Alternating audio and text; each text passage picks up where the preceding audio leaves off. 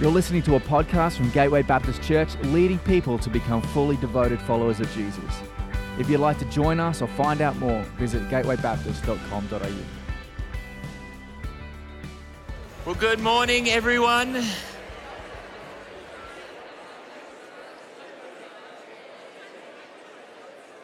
Won't you grab a seat? Great to hear all the chat. Make sure you go and grab a coffee at the end of the service and continue those conversations. It is, uh, it is good to be back here at Mackenzie. Um, it's been a while since I've been here, so uh, real joy if I haven't met you. Uh, my name is Andrew, and City Campus Pastor, as Tim said before. And uh, we've been going about four years now, just over four years. So it's been an absolute joy and always good to come back. It's great to be with you and great to be with you uh, online as well. I think this is the first time that I've preached for our online service as well. So great to have you from wherever you are coming from uh, around the world. Well, listen, if you've been with us at all over the last month or so, we have been journeying through uh, or studying. King David, the great king of Israel, and doing a bit of a character study. I trust if you've been following along that you've been enjoying it. There's something about studying real lives that is earthy and uh, relatable. And certainly I've enjoyed uh, sitting in David and looking at uh, some of the aspects of this, this uh, young man who grew up to be king. And we started by looking at David as, as a young man, the youngest of eight sons, who was uh, pulled out of obscurity and the prophet and priest Samuel anoints him to be king of Israel, this young man who has a heart after God, uh, a young man who spends his time in the fields looking after sheep. And we looked at that in the first week. And then the next week, uh, we explored David, the courageous warrior, the one who, in confidence, confidence in, in what God had given him, took down Goliath, the great giant of Gath. And uh, so we observed this, this young man walking in conviction and courage. Last week, uh, we looked at David, the king, who had a great fall, who, uh, who sinned horrifically. And uh, he had to work through uh, both his sin, the impact of sin, and confession. And this week, we are looking at David, the artiste. David the songwriter, David the musician, David um, the guy who played the harp. You know, I like to think of David as the Hugh Jackman of the ancient world. You know, warrior and artiste, musician, the singer and the dancer, which we're going to see a little bit later on today. You know, it's like Wolverine meets the greatest showman. And, uh, and so uh, that, is, that is David. And uh, one of the things I love about David, the musician, David, the songwriter, is he, he, he wrote a whole bunch of Psalms. We, we, we see written at least 73 that we see in the Psalms in the Bible, which you can find right in the middle of Scripture. It's like the, the hymn book, the liturgy for the people of Israel. And uh, they are songs. David wrote at least 73, he may have written more, but they are songs that are written from life experience. That's why I love the Psalms every day I spend time in the Psalms. And even when I, I, I miss it, I have to, or, or move away, I have to come back to the Psalms because there is something that is relatable. There is something that is earthy. There is something that is real. Because songs arise from personal experience, don't you find? They, they come from, from what we've walked through, and David writes from these experiences, the reality of life in all its glory and all its gore. And today we're going to, and you would have received this, why don't you wave this little uh, uh, piece of paper that will guide us through today. And let me encourage you to hold on to this. I mean, yes, use it as a fan if you need to.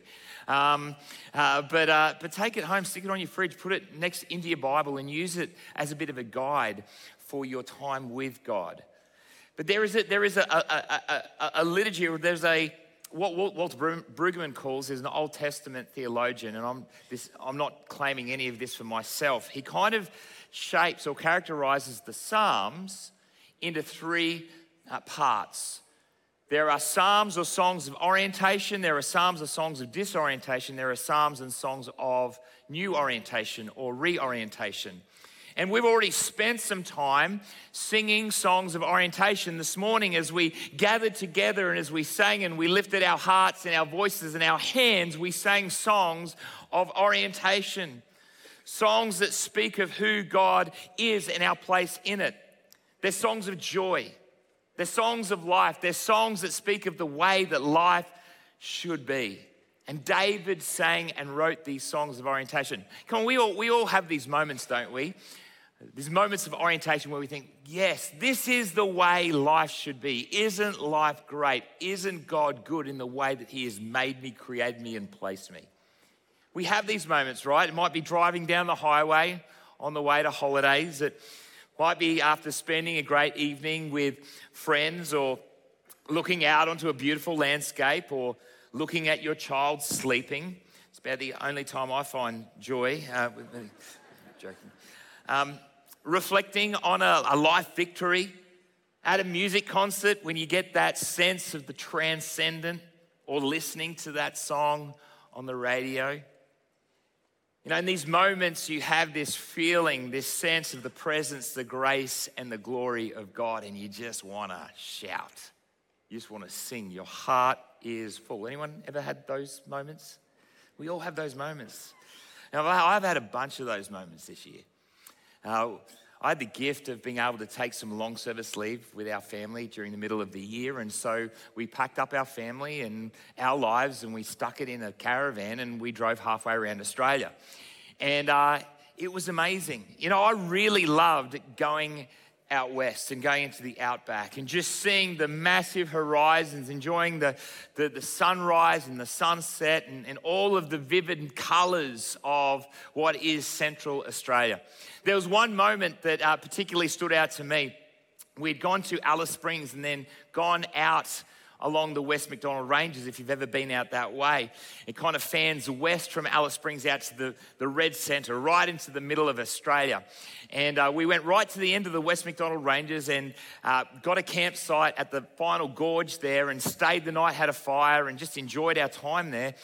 And then the next morning, before the sun came up, I woke up all our kids, got Megan and packed some breakfast, and we jumped in the car and we drove an hour and a half on dusty, bumpy dirt roads to this, you know, what otherwise would be an unremarkable hill called Haasts Bluff. It's kind of been renamed now to Memory Mountain, and we got there as the sun was coming up. And the reason it's significant, as you'll see behind me, is because the Indigenous leaders of that area uh, this year decided to put a huge cross on the top of this hill right in the middle of Australia as a statement of their heart for our nation. And so we parked up, as you can see, our car there, and we had our breakfast and just enjoyed the sun coming up and the light as it, as it fell on, on, the, on the hill and, and the surrounds. It was just, it was vivid, it was beautiful, it was wonderful. And I went for a walk and took some photos and just celebrated and enjoyed God's creation. It was one of those moments where, ah, this is the way life was created to be. And we jumped back in the car and put on the music loud and, and just celebrated all the way home. It was just a beautiful moment of orientation. And I reckon that David had these moments, these moments of orientation. This shepherd boy out in the fields as he watched the sun go down beautiful sunsets over the hills, overlooking his sheep, and then he would have seen the stars all come out in all their glory. And then he would have seen the sun rise again. And I imagine in these moments, particularly as he reflected on being anointed the, the future king of Israel, he would have had these moments of going, God, you're amazing. In fact, we know what he was thinking because he's written a whole bunch of songs about it. We heard one of them before when Susie read Psalm 8 Lord, our Lord, how majestic is your name in all the earth. You have set your glory in the heavens. Or maybe Psalm 19 the heavens declare the glory of God, the skies proclaim the work of his hands. Day after day they pour forth speech, night after night they reveal knowledge. They have no speech and use no words, no sound is heard from them. Yet their voice goes out into all the earth, their words to the ends of the world. In the heavens, God has pitched a tent for the sun. It is like a bridegroom coming out of his chamber, like a champion rejoicing to run his course. It rises at one end of the heavens and makes its circuit to the other. Nothing is deprived of its warmth. Or maybe Psalm 24 The earth is the Lord's and everything in it, the world and all who live in it. For he founded it on the seas and established it on the waters. He goes on to say, Lift up your, your heads, you gates Be lifted up, you ancient doors, that the King of glory may come in. These words of wonder, these words of joy, these words of stating that God is sovereign, He is over all, and I find my place in it. These are valuable songs. Just as we sang before, they are songs that come with great meaning and power. Why do we sing these songs? Well, they remind us of grace. They remind us that there is purpose over meaninglessness. It's a reminder that we have intrinsic value. It's a reminder that we've been created in the image of God. Walter Brueggemann says it this way The function of this kind of psalm is theological, that is, to praise and thank God. But such a psalm also has a social function of importance. It is to articulate and maintain a sacred canopy under which the community of faith can live out its life with freedom from anxiety. Anybody want that? That is, life is not simply a task to be achieved, an endless construction of a viable world made by effort and human ingenuity. There is a givenness to be relied on, guaranteed by none other than God. We sing these songs, David writes these songs of orientation, understanding of our place under God in this world. But as we know, life is not a bed of roses, and life has a way of throwing us a U turn or two. And so we have these psalms or songs of disorientation you know, as we were driving back from hanging out and spending time at Haasts Bluff, Memory Mountain, having a wonderful time as a family, playing our tunes really loud as we drove back, we hit a snag. I ran over a sharp rock and we got a flat tire. Now, that, that wasn't necessarily the bad thing. The thing that brought me great distress, disappointment, and pain was when Megan turned to me when we found out we had a flat tire and she said, Oh no. Will we even be able to get a mechanic out here? And I turned to her. I said, Megan, get out. Go for a walk. I will fix this. I, I, was, I was shocked and distraught. I'm still working it through that Megan didn't think that I could change a tire. And, uh, and we did.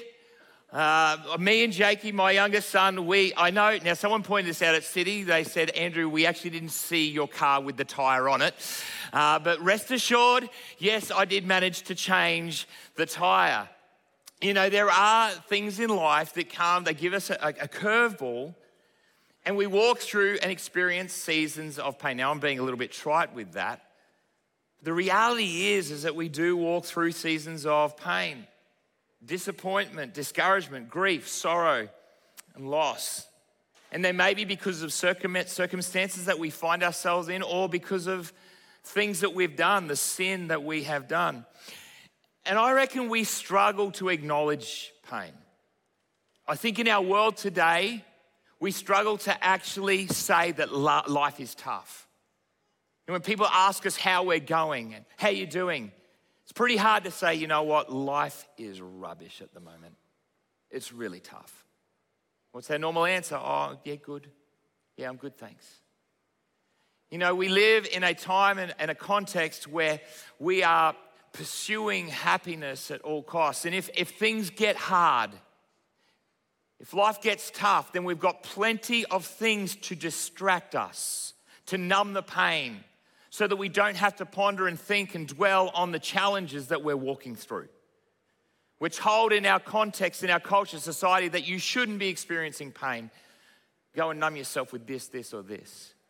And I think in the church too, we've struggled to acknowledge and look at pain for what it is. Somehow we, we have this mentality that if you are walking faithfully with God, if you're living in the victory, then you shouldn't be experiencing seasons of disappointment, sin, uh, uh, disappointment, grief, and pain. That's not true. You know, there are songs of lament that we see in the Psalms that invite us to look square on at the disappointment and the struggles of life. But somehow in our modern world and even in our modern church, we struggle to sit in this place of lament. I was looking for songs of lament that we could sing today. I tell you, there's not many songs written in the last 30 years, contemporary songs, that are happy just to sit in lament. Very difficult to find. We don't like sitting in these difficult places. But songs of lament are so vital in processing our pain and our grief. I found this quote, I don't even know who to uh, attribute it to, but I really love what they write. They say this music tethers us to a place of security. It allows us to tap into our deepest emotions, helping us discover those emotions, giving us a safe space from which to process our emotions and tame the overwhelming. Music is a tool to navigate grief. While we consciously influence, direct, and channel raw emotions that we may not otherwise know what to do with. Music, You're using music to create your story, you can redefine your relationship with grief and even transform it into a thing of beauty. There is something about grief and loss that is powerful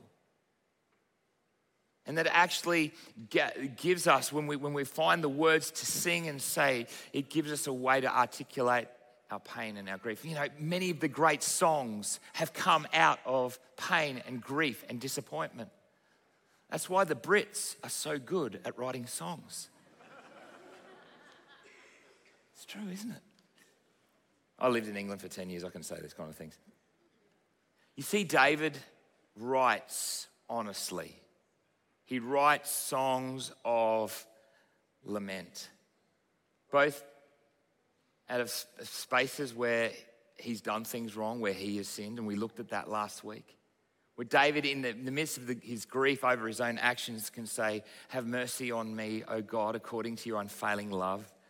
According to your great compassion, blot out my transgressions. And lands in that Psalm 51 by saying, My sacrifice, O God, is a broken spirit a broken and contrite heart, you, God, will not despise. Now, David knew grief because of his own sin. But David knew grief because of the circumstances he found himself in. You know, Saul, on multiple occasions, tried to kill David, both when David was serving as a musician in the court and then when David escaped and ran out into the desert and gathered his band of, of men, Saul hunted him continuously, seeking to kill David. David knew what it was to grieve. He knew what it was to, to lose family members, to be caught and to be, uh, to be captive in the, in the, in the, under the power of others. He knew what it was like to be abandoned by his friends, his close friends, and even his own family when Absalom, his son, betrayed him. David understood what it was to experience times of grief. There's one moment that we read in 1 Samuel chapter 30 when he is out in the desert with his men and he goes to help another group of people in a battle and he leaves, or they leave their families and their livestock and they go. When they come back, another group has come through and taken all their family taken all their livestock, and it's a moment of absolute and utter grief. And we read in 1 Samuel 30, verse 6 this David was greatly distressed because the men were talking of stoning him. Each one was bitter in spirit because of his sons and daughters. But David found strength in the Lord his God.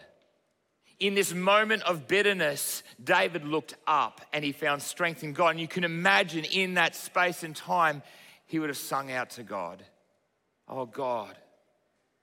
As Psalm 55 says, My heart is in, ang- is in anguish within me. The terrors of death have fallen on me. Fear and trembling have beset me. Horror has overwhelmed me. I said, Oh, that I had the wings of a dove. I would fly away and be at rest. Ever felt like praying that prayer, singing that song?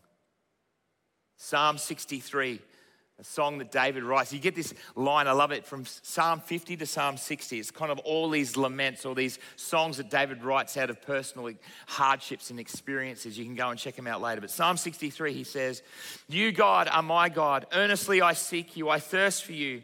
My whole being longs for you in a dry and parched land where there is no water. David is crying out to God in the injustice, in the pain of what he is enduring and what he is going through. It's kind of like he's raising his fist and saying, God, this isn't fair. Why is this happening to me? Why are you allowing this to happen to me? I've done nothing wrong. You've anointed me as king, yet I'm being threatened, I'm being chased, I mean, people are trying to kill me. And he looks at his darkness, he looks at his despair, and he brings it before God in all honesty. It's a protest. It's a protest against what is, knowing that he wants and longs for something better. And this is the gift of the lament. As Walter Brueggemann says, the Psalms are profoundly subversive of the dominant culture which wants to deny and cover over the darkness we are called to enter. Personally, we shun negativity. Publicly, we deny the failure of our attempts to exercise control. But through its propaganda and the ideology of consumerism, our society goes its way in pretense. Against all of this, the Psalms issue a mighty protest and invite us into a more honest facing of the darkness.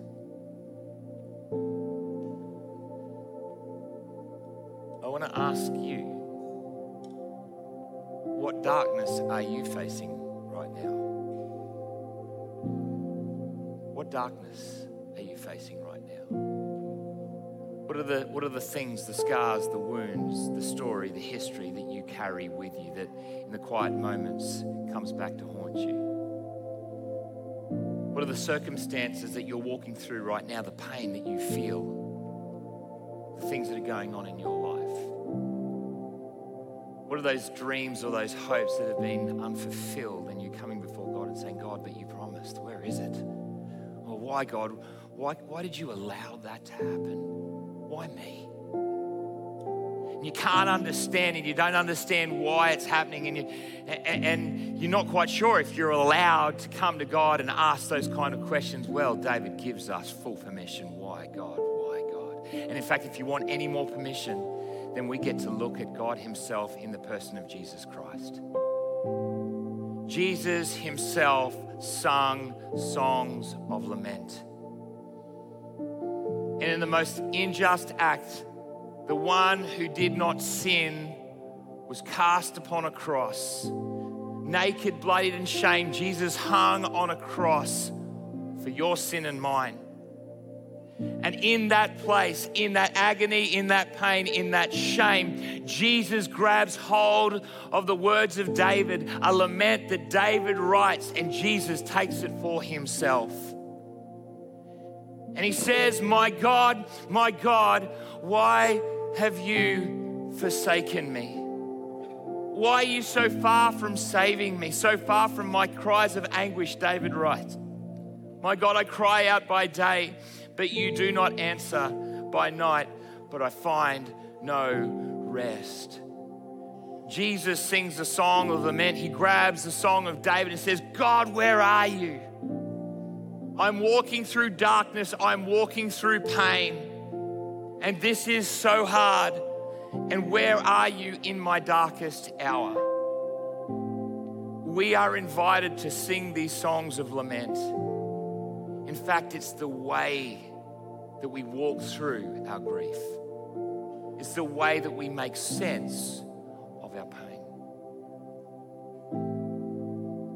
I'd love to invite us this morning to sit in that place. It might be uncomfortable for us. Remember, we don't really do this much. But I invite you just to sit in the quiet as Eden and Jesse sing over us a song of lament song. Maybe you know, maybe you don't, but that's, that's okay. Just sit and come before God, and maybe your prayer is God, why? God, why? Well, God, this is, this is what I'm walking through. But allow your heart, allow the words of your heart to rise to a God who invites us into lament. So, why don't we lament? Shut your eyes if you need to and allow the team to sing over us as we sit before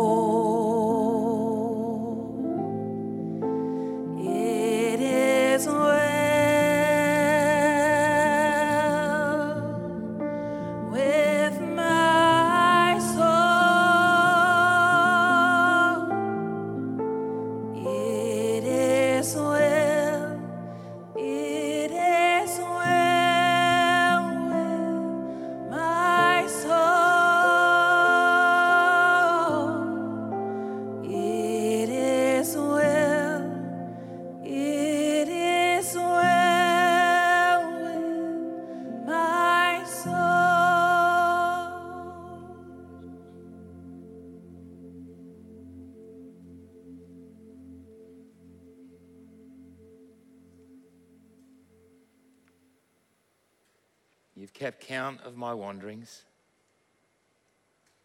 put my tears in your bottle. Are they not in your book? Then my enemies will turn back in the day when I call. This I know that God is for me. In God, whose word I praise. In the Lord, whose word I praise. In God I trust. I shall not be afraid.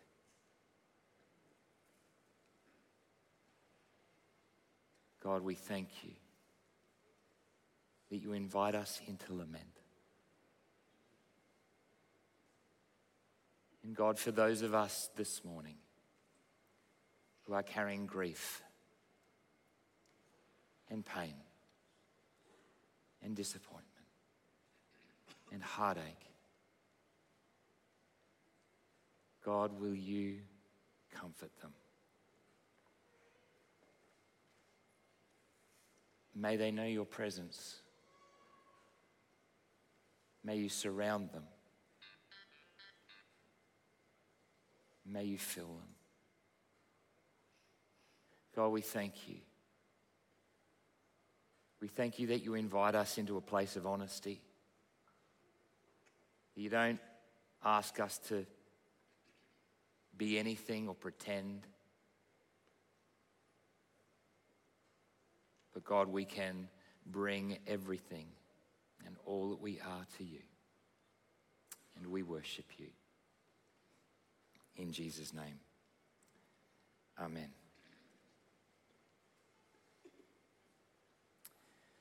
Well, songs of disorientation are powerful, and I trust that even that brief moment has enabled you to come before God. I encourage you at the end of the service, if you would like to receive prayer, do come and we'll create some space for you to, to receive prayer and to allow others to bless you and come alongside you and comfort you.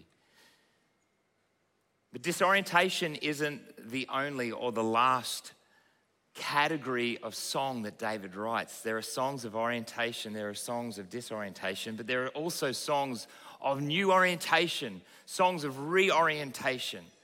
You know, those songs where the story has radically changed, where you thought that things were going in one direction, but profoundly, surprisingly, everything's been turned on its head. We've gone through those moments, sure, those experiences where you received that phone call or that bit of news, and you're just, your heart just leaps. It's a euphoric experience where the story, the script has changed. Are there any people out here who just love cricket? Any cricket lovers? I know Joel Eames will be at least one. Uh, there's a few of us. There's a few. Anyone watch the World Cup final the whole way through? Oh, come on, come on. That, that was our boy Marnus did an amazing job. That was, that was incredible. That was, that was an amazing match uh, last week.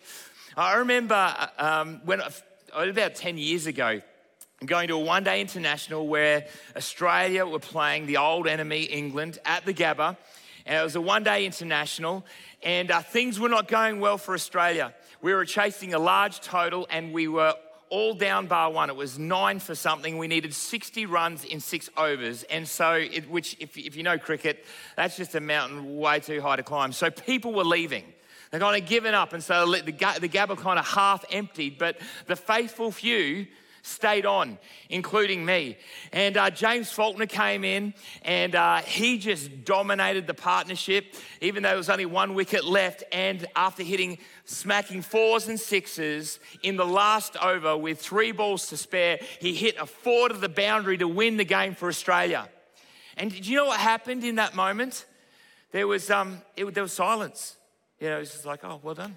It Was, oh, that, that's good. No, no, there was euphoria. There was shouting. I've never heard the Gabba so loud before. There was noise. There was jumping. There was dancing. You know, there were men who were hugging other men that they didn't know. Like I was hugging men who I didn't know. Just turned around and said, This is amazing. And it was kind of, we looked at each other and said, That did not happen. Uh, it was a euphoric moment, you know, like the whole script had been turned on its head.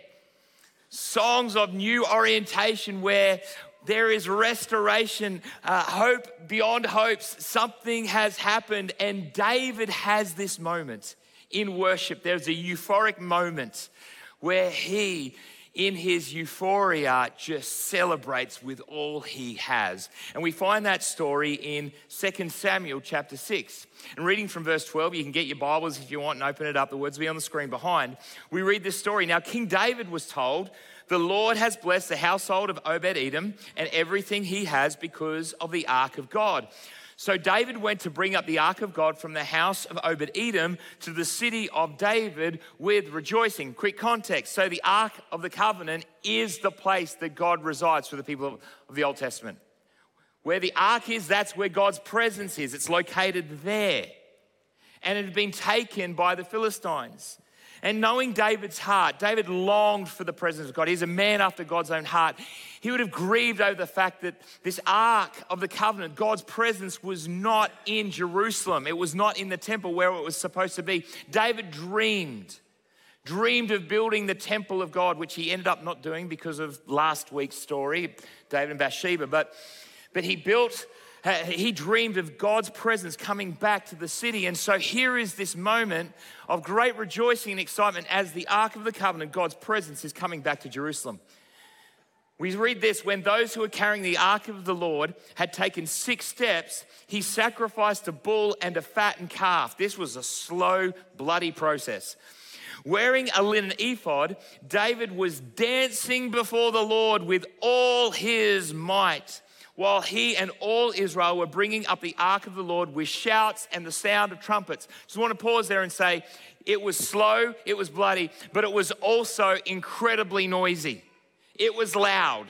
There's trumpets and shouting going on as they celebrate the presence of God coming to Jerusalem. As the ark of the Lord was entering the city of David, Michal, daughter of Saul and wife of David, watched from a window. And when she saw King David leaping and dancing before the Lord, she despised him in her heart. Skip forward to verse 20. When David returned home to bless his household, Michal, daughter of Saul, came out to meet him. It was one of those, came out to meet him. You ever, husbands, you know, had one of those kind of, oh, I have anyway. Come home and Megan has been waiting for me. How the king of Israel has distinguished himself today going around half naked in full view of the slave girls of his servants as any vulgar fellow would. David said to Michal, It was before the Lord who chose me rather than your father. Now that's a slap down right there. Or anyone from his house when he appointed me ruler over the Lord's people Israel. I will celebrate before the Lord. I will become even more undignified than this. I, and I will be humiliated in my own eyes. But, these, but by these slave girls you spoke of, I will be held in honor. And Michal, daughter of Saul, had no children to the day of her death. We see here that David, in his euphoria, in his joy, the thing that he dreamed of, God's presence coming back into Jerusalem, he rejoices, he worships, we read, with all his might through all the frustration and the disappointment and the grief that he'd walked through, this is a crowning moment for him, and it's a time of great rejoicing. Undignified, maybe, but his eyes and heart are for the Lord, and he is celebrating because the story has changed. I reckon there's an encouragement and a warning here in this story for us this morning.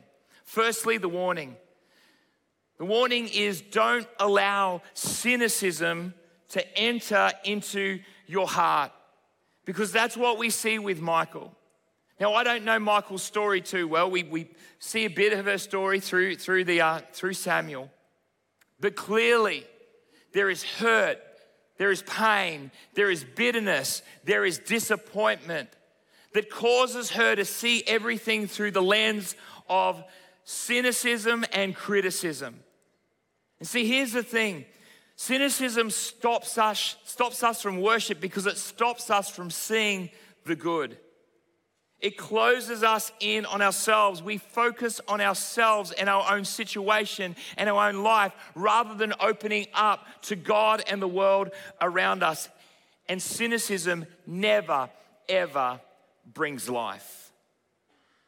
And we become cynical through our self focus, our situation, maybe the things that go on around us, our shame, our sin, whatever it is, and it begins to, to, to hang on to us closely. I want to ask you have you allowed cynicism to come into your heart? Have you become a little bit cynical? Maybe you've been a Christian a long time. And over the years, life's kind of beat you down, and the disappointments, disappointments in God, with others, with the church, whatever it is. And that's become your narrative. And like Michal, you see the world through that lens. It's a cynical lens. So when you come to worship here on a Sunday, firstly, if you make it here on time, you find yourself just standing there and just judging other people for the way that they worship. Oh, there's that person down in row three doing the Pentecostal two step with their hands in their hair, like fake. You judge other churches and other worship styles because it's not, the, not to your liking. Cynicism has come into your heart and it will rob you of life and it will kill you. Don't let cynicism enter your heart. I want to ask you, has that happened? Do you see that in your life, in your heart? We to reject cynicism, but we are, the encouragement here is to worship with all our might. David worshiped, we read, with all his might. He worshiped in an ephod. He worshiped in his underwear. He was half naked. Now, I'm probably not encouraging you to come to church and whip off your shirt and start, you know, waving it around. Listen, for those of you who are watching online at your home, you can do whatever you want, okay? But maybe not here because we'll probably make the papers and it wouldn't be real good for us. But worship, worship with all our might. Why? Because worship sets us free. It's the antithesis to cynicism. It actually opens us up. It opens our hearts up to God. It declares that God is over all and that we are part of his story. Worship can expose our insecurities and therefore build in us a new security. Why? Because we're wrapped into a new story. And here's the good news, and David understands this we are part of a great new story. It's a story of new orientation, it's a story of redemption, it's a story of hope. And so David sings out in Psalm 30 this song of reorientation, of new orientation. He says, I will exalt you, Lord. For you lifted me out of the depths, and you did not let my enemies gloat over me. Lord my God, I called to you for help, and you healed me. You, Lord, brought me up from the realm of the dead. You spared me from going down to the pit. And then he lands it this way he says, You turned my wailing into dancing. You remove my sackcloth and clothe me with joy, that my heart may sing your praises and not be silent. Lord my God, I will praise you forever. This is a song of new orientation. David is taking hold of the new story. He is part of a bigger story, a better story, a redemption story. I think David prophetically could understand that even in the midst of his sin, even in the midst of his circumstances, he had seen the faithfulness and the goodness of God. And so he could say, I have been saved. And that's our great hope. We've been given a new song to sing. See, the beauty of the gospel is, the beauty of Jesus is, it's not just a song of orientation or disorientation. Jesus is not still on the cross. Jesus did not stay there singing a song of lament. Jesus rose three days later. He rose from the death. He defeated sin and death and he came to new life. See, the gospel is the great new orientation story, and it's a story that we are invited into. If you are in Christ today, come on, you've got to take hold of this. You are part of a new story. You are part of it. Do you believe that? Do you believe that you're part of a new story? Do you believe that you are redeemed, that you have been lifted from the miry clay, that your feet have been set upon a rock, and that you can sing and know and live with a confidence that you're part of that story? Come on, do you know that? Anyone? Two people? Three people? That is your story. That is your story. And we sing that story. That's why we can sing with all our might, people, because our story is in Him and it's a story of new creation. Death has been defeated and we have been invited into new life. And so we are invited. Come on, we are to sing a new song. We are to sing a new song, a song of new orientation. We are to sing like we believe it. We are to sing so that we believe it. Keep singing it. Keep coming to church.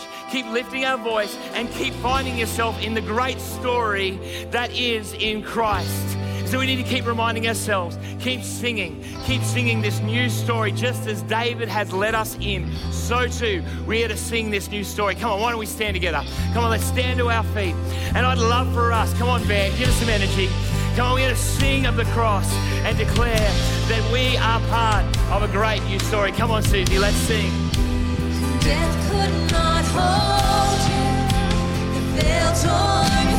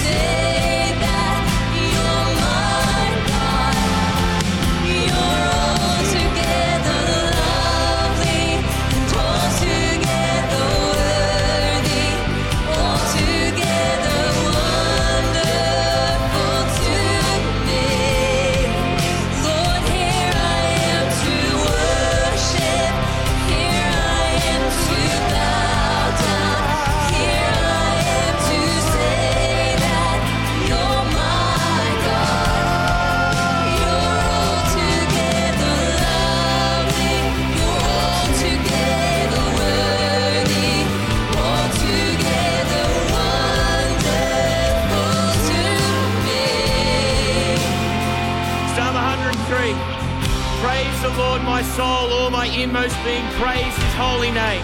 Praise the Lord, my soul, and forget not all his benefits. On, let's take hold of these words. Who forgives all your sins and heals all your diseases, who redeems your life from the pit. We worship a faithful God.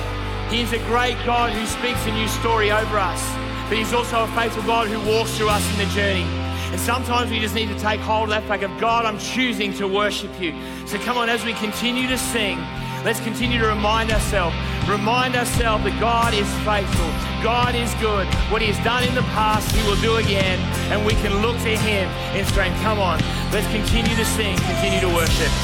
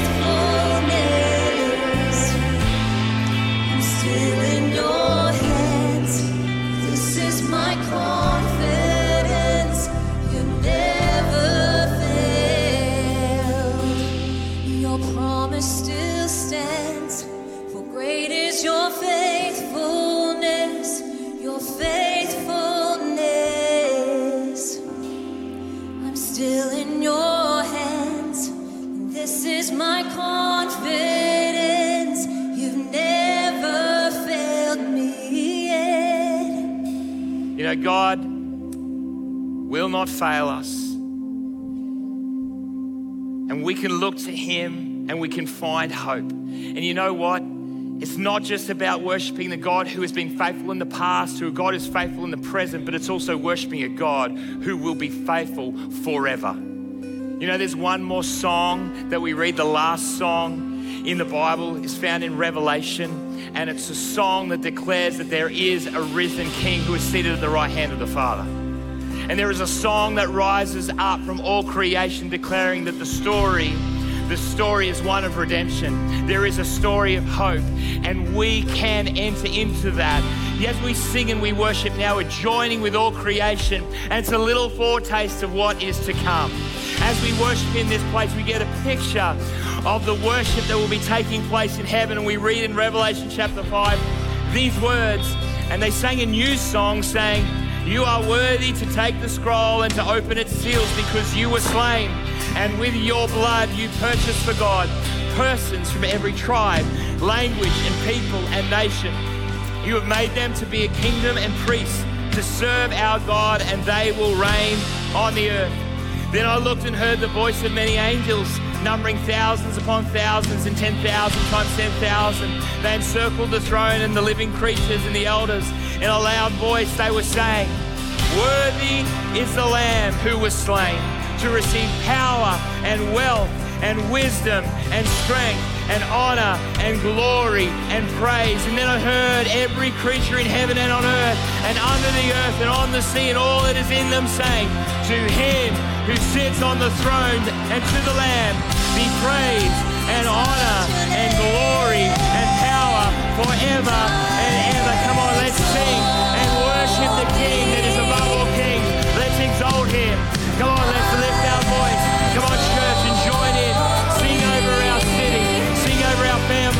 And declare the greatness, the majesty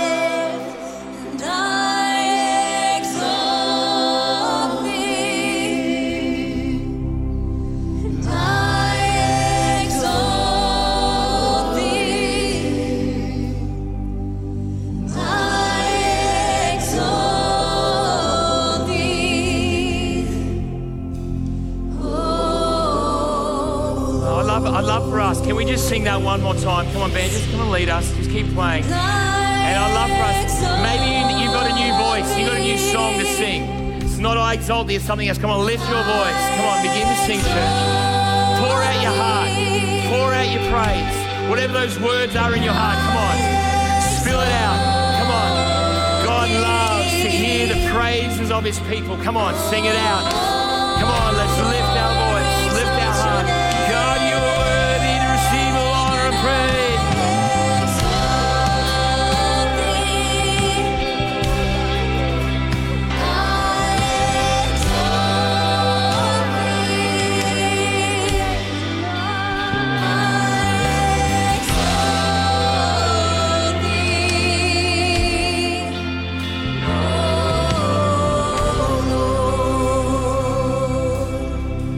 Oh God, we we lift our voice, we lift our heart, we lift our eyes in praise to you. Because you are the God who has redeemed us from the pit. You are the God who has rescued us from our sin and our shame. God, we can walk with a new song. We can walk with a new song because we walk with a new story. And God, I pray, Lord God, that you will speak to our hearts. Lord God, that we will worship like we believe it. Lord God, that we will worship until we believe it. And Jesus, that you will fill our lungs and our heart with praise in a world that wants us to worship so many other things. God, I pray that our hearts, our minds, and our lives will be fixed on you. God, we worship you, the creator, the author, the perfecter of faith, and the one who redeems us for eternity. We lift our voice and we praise you, and we thank you for all that you are. You are worthy of all our praise, and we worship you. It's in the wonderful, the mighty, the powerful, redeeming name of Jesus. And everybody shouted out, Amen, Amen, Amen.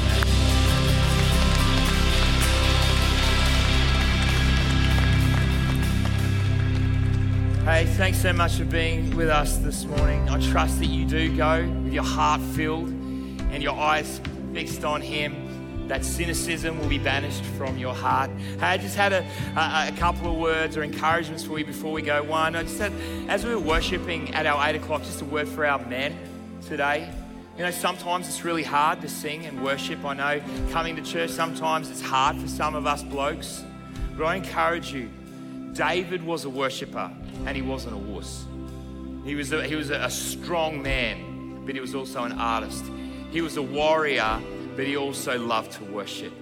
And I just encourage you, some of you men who struggle to, to sing and worship, to, to step out and to choose, overcome cynicism, and actually begin to find your voice and speak over your life, speak over your family, speak over your circumstantial situation. Just an encouragement from me to you, men in the room.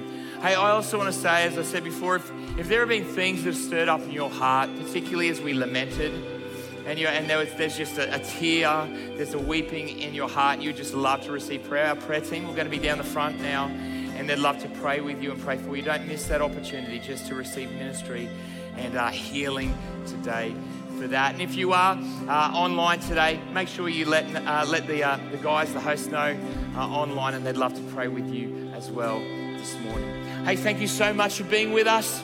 Bless you. Have a great week. Make sure you reserve your seat uh, for our carol services, which are coming up. Always a huge, wonderful occasion. Make sure you do that.